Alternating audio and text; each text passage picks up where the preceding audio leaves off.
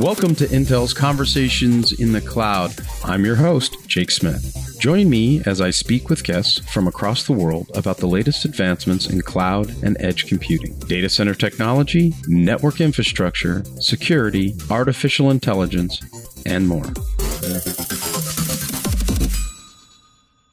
Good morning, good afternoon, or good evening, wherever you are in the world. My name is Jake Smith, and welcome to another Conversation in the Cloud. I'm joined today by founder and CEO of Zero Down, Alan Gin, and CTO of Zero Down, Keith Fukuhara. Welcome, gentlemen. Welcome. Thanks for having us. It's our pleasure. Well, you know, guys, in full disclosure, I've sat on the board of your company and we've known each other now for 25 years. But I do want our listeners to not just know about our relationship. I want our listeners to understand, what is Zero Down Software? Where did it come from? And what are your backgrounds? And Keith, why don't you get us started? And then Alan, I'd like you to answer to finish us off. As far as the background goes, it's pretty diverse. Everything from professional services to software development and even EDP auditing. So some of the foundation, some of the thought of Zero Down Software comes from a combination of all those. Also spent some time with two storage-based companies. One was Storage Tech out of Denver, Colorado, and the other Hitachi Data Systems. So within the background is pulling together a lot of the concepts for resiliency at the storage level, as well as with Storage Tech, we did a lot of tape backup solutions and a virtual disk type of product within the company. So between the storage, the compute, the software development, EDP auditing, and professional services, we've kind of pulled together a lot of the common deficiencies we've seen in the business continuity space or the high availability space. And that's where the concepts that we've built into our software kind of comes from. So Alan, as CEO, you've had a very interesting background and you have a very interesting role in the company. Can you talk a little bit about that? Yeah. So Jake, you know that we started, as Keith said, as EDP auditors. What happened along the auditing way while we were working for Coopers and Lybrand, which is now PricewaterhouseCoopers, we did some really interesting projects. One of them was we would do white hat breaches. Our clients would ask us whether or not their systems were secure. We'd come in and we would break into them, leave a passphrase someplace just to demonstrate we were here. And then we write up a report. And in that report, we would also tell them how to shore it up. So security and auditing to the transactions were pretty foremost. Then, as you know, we did a really interesting stint at Wang Labs, taking them out of bankruptcy. And there we met Jeff Edwards, who was running sales for disaster recovery and business continuity, because our job there was to migrate 10,000 VS clients to Novell networks, which we had a particular expertise in. And Jeff came up with this really interesting idea, which was, you know, for disaster recovery, we always have to go from one like to another like. So if it was a mainframe to another mainframe, if it was Wang VS, it was to another Wang VS machine.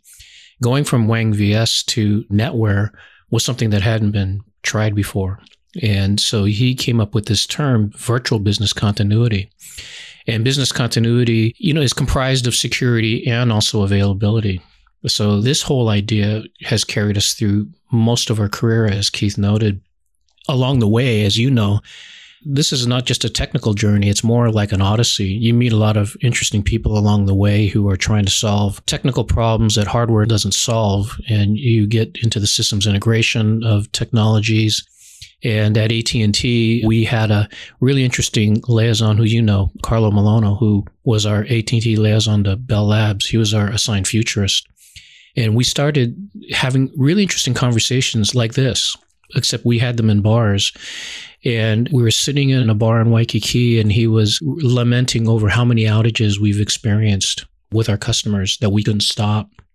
And along the way, he came up with this idea and says to us, why is it that we audit customers to the transaction, but we fail over to whatever our last good backup was, which could be weeks, even months? And our RPOs and RTOs, we've never been able to make them. And so that was 1995. So our story really starts in 1995. And from that point on, we started seeking out people in technology that were having similar issues, trying to solve the same problem with a different tool. And that's how we met you, actually.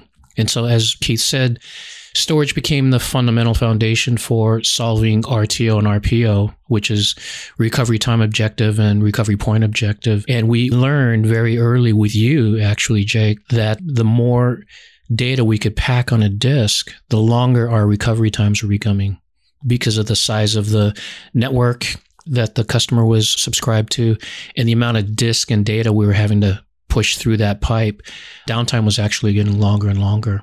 And so with you and a handful of other technologists, we decided there was really only one way to solve this dilemma, and that was to use software and make it more efficient and to apply a couple of interesting algorithms we had never thought about, which was our multi-syncing and multicasting technologies that we all whiteboarded. And that was, instead of having a master-slave failover, let's go to multiple locations and solve the latency problem. So I became the CEO because I was always the programmer project manager of most of these ad hoc projects. So it just turned out that I'm more the orchestrator than anything, but it's a band full of a lot of people who are trying to solve the same problem. And you're aware of that. Yeah. So for our listeners, because, you know, you and I could go into the deep dark hole of how many people have tried to solve this problem. What is really great about the solution that you've developed with HPE? I think it's really interesting. Can you talk a little bit about the ultra high availability solution?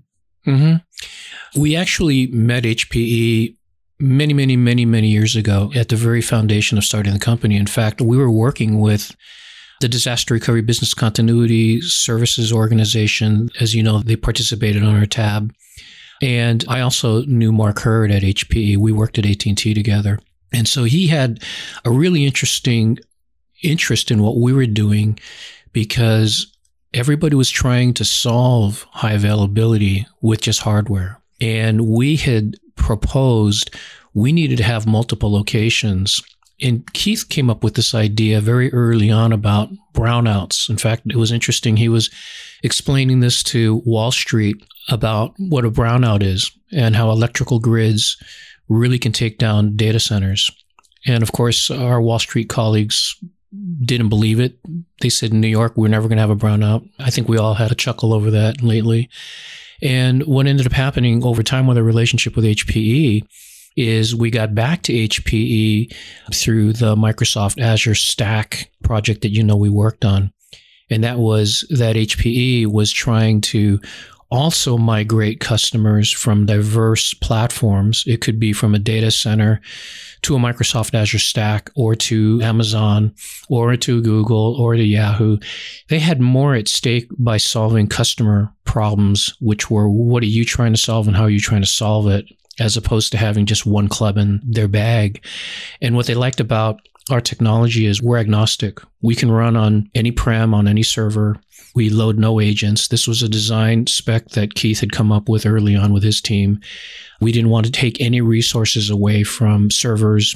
We didn't want to have to sit on storage. We didn't want to sit on the single point of failure, so to speak. And HPE recognized that before anybody else did. They liked the idea of hybrid multi-cloud.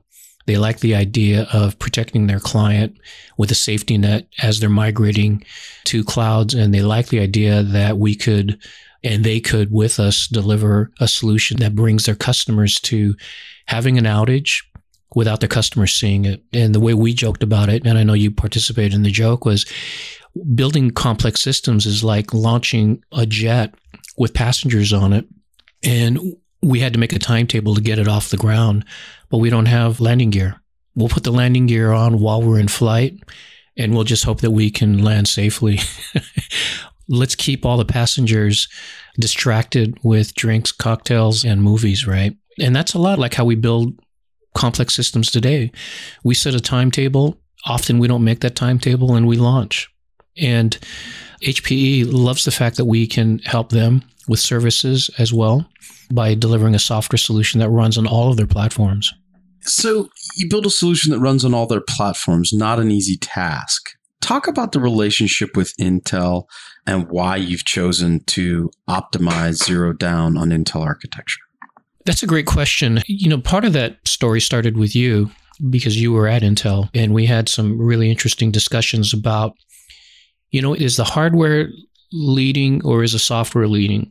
And one of the very first technical advisory board meetings that we had, and I know you were there, I was wiping down the whiteboard, you know, out of full disclosure, we would have these really interesting brainstorming conversations, and then I would capture the good ideas, and then I would clean the board. And one of the things that was sitting at the top of the board was, we believe technology should serve mankind, yet so many of us are enslaved by a modern technology. It's over my monitor as well. And I think Carlo wrote that. It might have been you that wrote it, so I'll give you credit if it was you. But we are so spoiled with social media, fake news, games, the era of smart device, cars and homes, and spam and robocalls. And yet the industry doesn't really mind because it's all based on consumption. And this yin and yang of the consumption model stems from what we know from the early telco days that you and I have shared these ideas, and that was having a toll model. So payphones are in bars, ATMs are in bars. Interesting that AT&T owned both the ATMs and the payphones. So they own the endpoints and they own the road that it ran on. And so our relationship with Intel sprang from the Intel Inside brand and the logo. And we had said, in our minds, Intel is more of a software company than a hardware company. And we appreciated that about Intel because Intel is trying to solve customer problems as opposed to trying to manage the toll roads, if that makes sense. And that was always our goal. We shared it with Intel. As you know, we were introduced to Intel by Dick Kremlick in 2002 from NEAA Partners. We became an Intel portfolio company very early, worked with all the greats, of course, Paul Adelini and Mike Pfister. Steve Dalton. We've done work with and for Intel, which demonstrates that Intel is more a software company than a hardware company, the way I think outsiders look at it. And we've enjoyed that relationship. The final part to answer that question is, our belief is we're going to see a new hardware, a new hybrid model evolve, you know, going into the future. And that hybrid model is going to be both closed source, as we're accustomed to, and open source. And we believe by creating this hybrid, we're eventually going to deliver a world without downtime, which is our company's slogan. And we feel Intel is the way to get there. That's pretty powerful, Alan. I mean, we'd like to think that our collaboration is certainly a big part of that journey. Keith, can you talk about the technology itself? Talk a little bit about it and how you've developed it and developed the architecture to deliver a zero-down environment. So a lot of it starts to come back from, again, the backgrounds that Alan was talking about. We kind of joke around and say this is our Forrest Gump travels through all the different companies, projects, and some of the things that we've witnessed as far as continuity goes, right? So part of it started early on when I was just out of college. We used to have a disaster recovery business continuity plan, and it was what we call this three-legged stool. Business continuity is basically a three-legged stool, including people, process, and resources. So back in the day, our resources were places like ComDisco or SunGuard that was basically offering a cold site that we can transfer our workloads to and then bring it online, and then they're our recovery center for a period of time. People and process are, we need people to run some type of process so that we can fail over to the next site. So that's kind of the concepts of where we started. And one of the things that I found early on was actually the earthquake of 1989 in the San Francisco Bay Area. The administrators kind of took off on us to go check on their families. And me being kind of young, out of school, I didn't have a family yet. So when they took off, me and another intern, we weren't able to start the recovery processes because we didn't have the administrator right. So at that point in business continuity plan, basically it failed because the people portion of that stool was not available for us for the recovery process to start. The other situation that we kind of found ourselves in was that when we were doing EDP audits, basically we would audit for a business continuity plan. It's very simple back in the days where it was just, do they have a business continuity plan? How effective is it? When do they test it? And one of the things that kind of caught our attention was basically business continuity plans in general and recovery procedures in general are time-based, right? They were based on when, let's say, a tape backup was made, whether it was incremental or a full backup, whether it was a block storage, if it was a split mirror image or a snapshot imaging type of scenario, it was always based on time. But when we did our audits, our EDP audits, it was basically done at a transactional level. We would actually go into the databases, look at certain transactions to make sure that they were correct.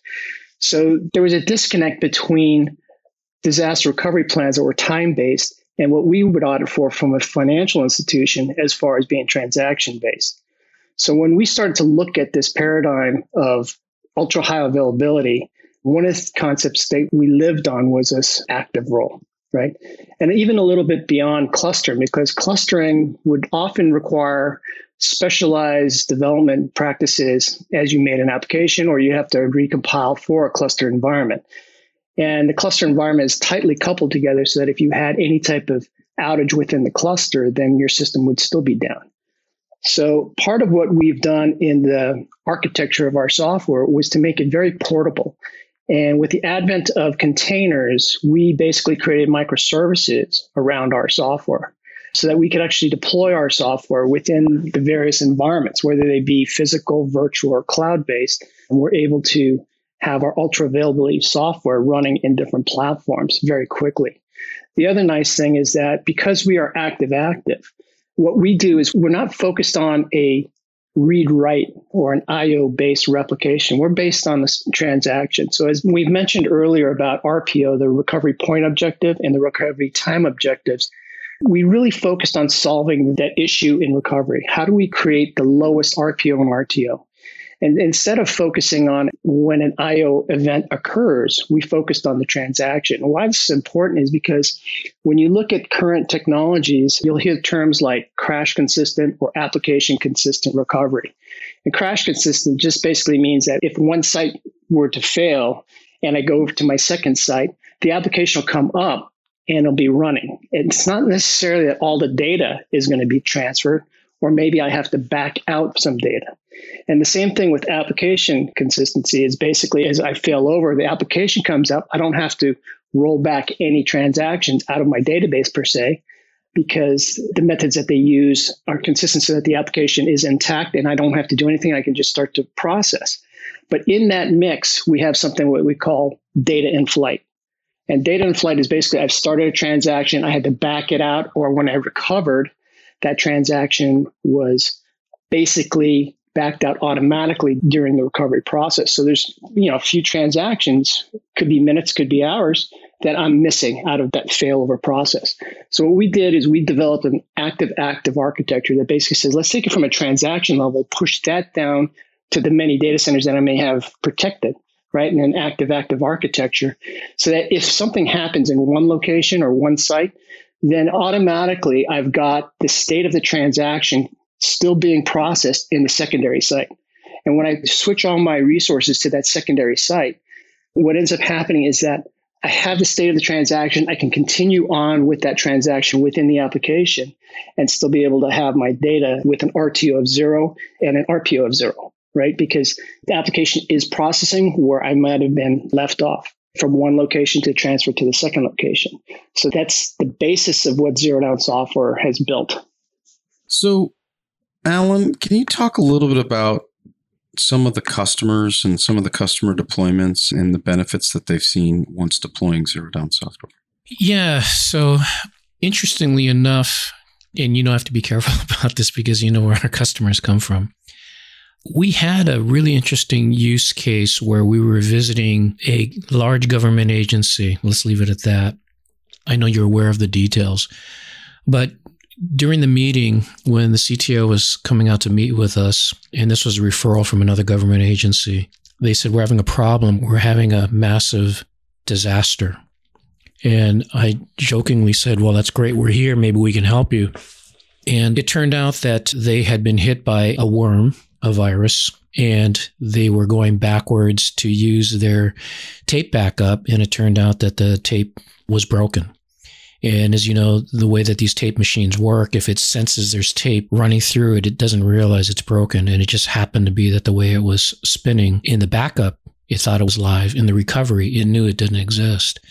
And so they were actually going back not weeks, but months to their last backup to find one that actually was good.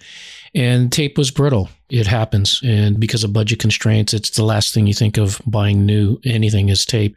You're buying the faster modem or the bigger storage device.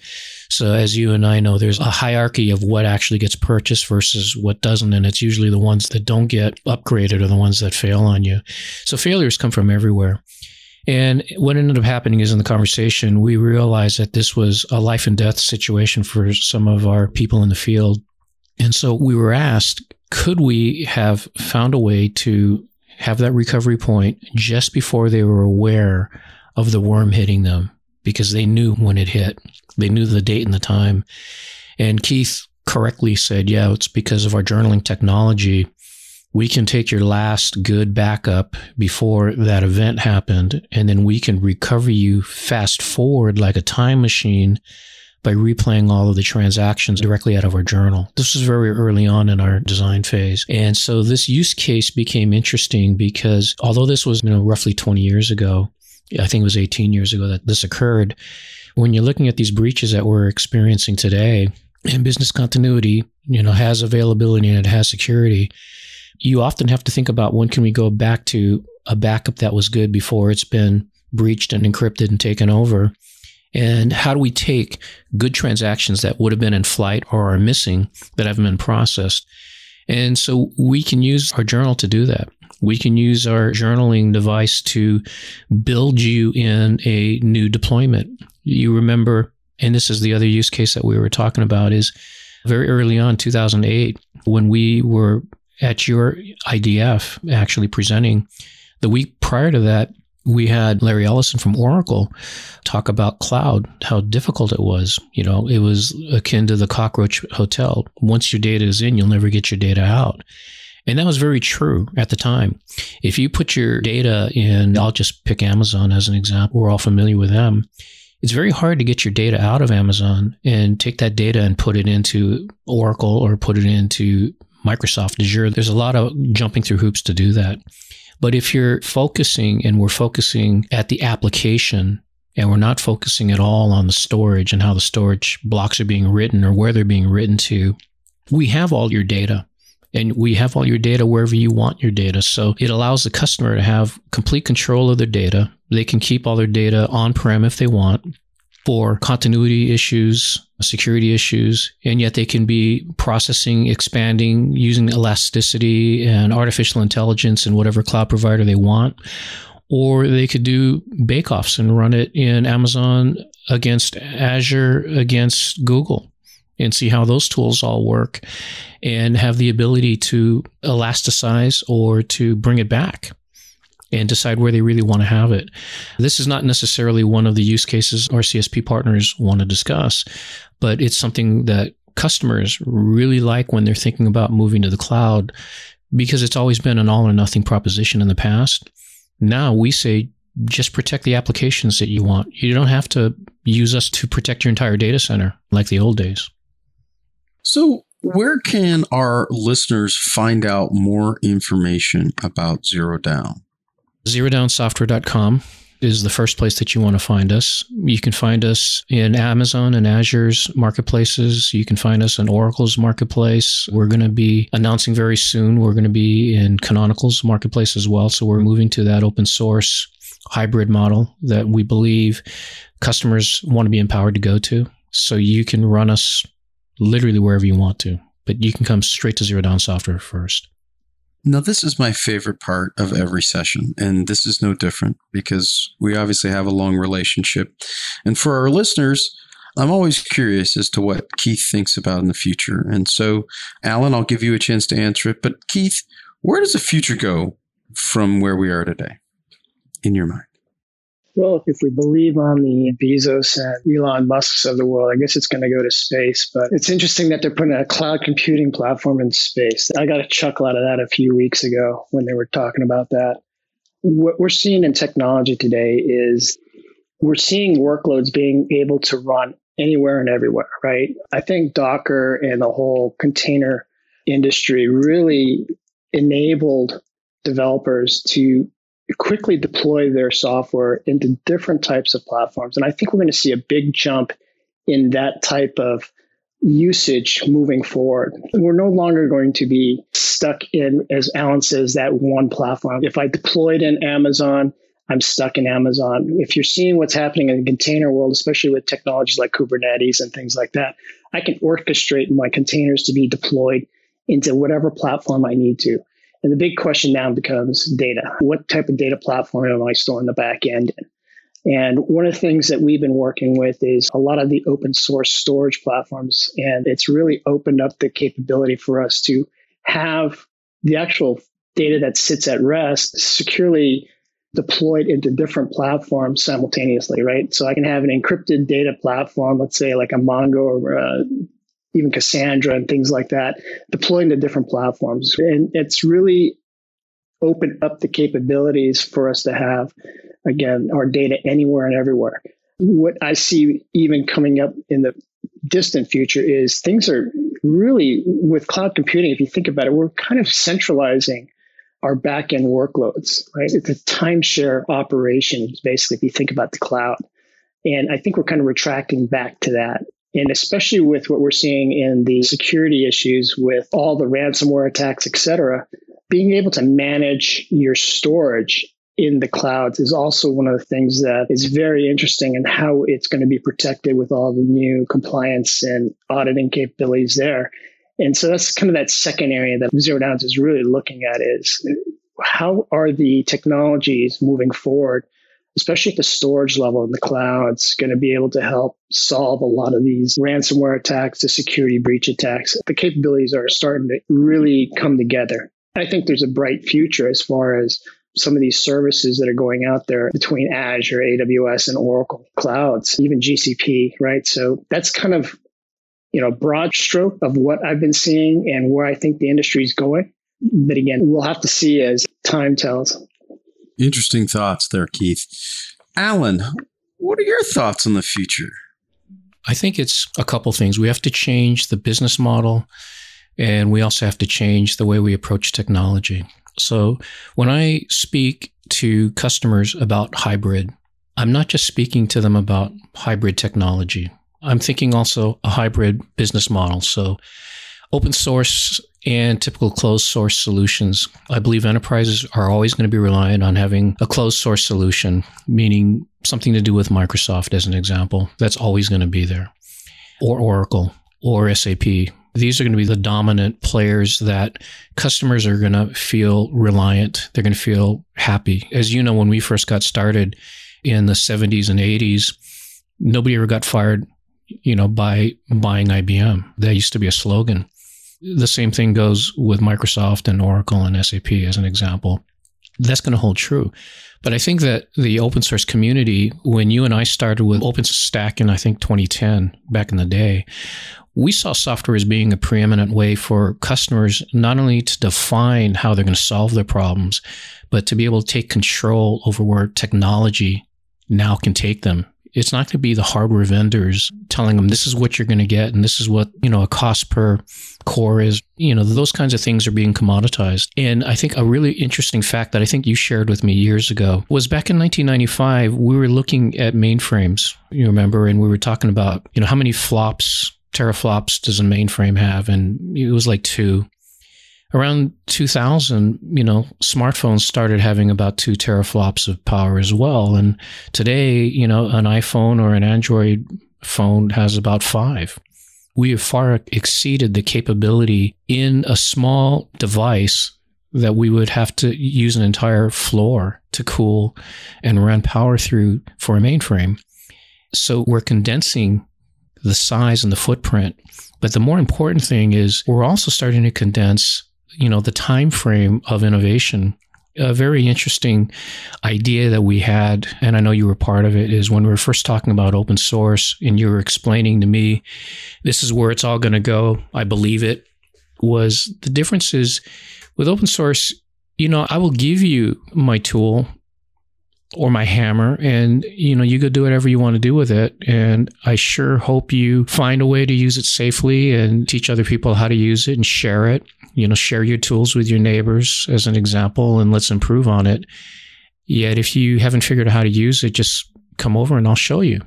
In the closed source model, it's like, here, let me sell you a tool and I don't care if you ever use it. I've just made my money. That's it. So there's a combination between both of them that makes sense for us as users so that we're not enslaved by technology. But Jake, we had this program for high school kids in 2008 that you helped me put together. And it was an internship program, and we had never considered doing this. And it came to us from one of our Stanford developers. He knew a math teacher who said, I've got a whole bunch of smart kids in my class that in the summer, I don't want them to get bored and get in trouble. Can you guys help us with this idea?